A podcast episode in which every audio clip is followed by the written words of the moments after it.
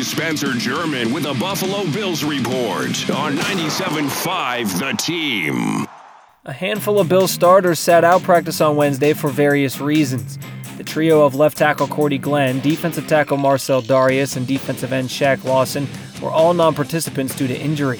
Head coach Sean McDermott expressed the most concern over Dareus' availability for Sunday while he deals with an ankle injury.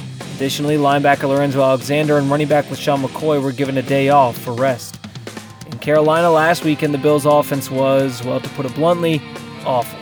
They ran only 16 plays in the first half, entered the final drive of the game with just 124 yards of total offense, and failed to cross the 50 until late in the fourth quarter. A forgettable showing has sparked plenty of criticism directed at starting quarterback Tyrod Taylor, including calls for Buffalo to instead start rookie Nathan Peterman.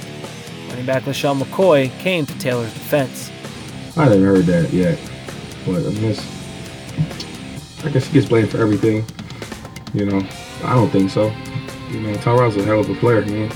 Without him, we would have had no shot last week. You know, made some plays. Things wasn't blocked well. He got out of it. Um, certain plays, I didn't help him out. You guys don't see that, and a lot of people don't see that type of things. You know, but he'll get blamed for it. So. Things won't get any easier for Taylor in the offense in week three when they face an equally athletic and dominant Broncos defense. The Bills quarterback said that the offense needs to do a better job spreading the field with the passing attack and admitted that he's still developing chemistry with his receiving corps.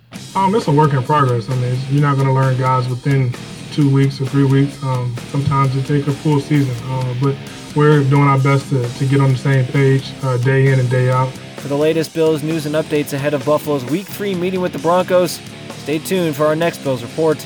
I'm Spencer German.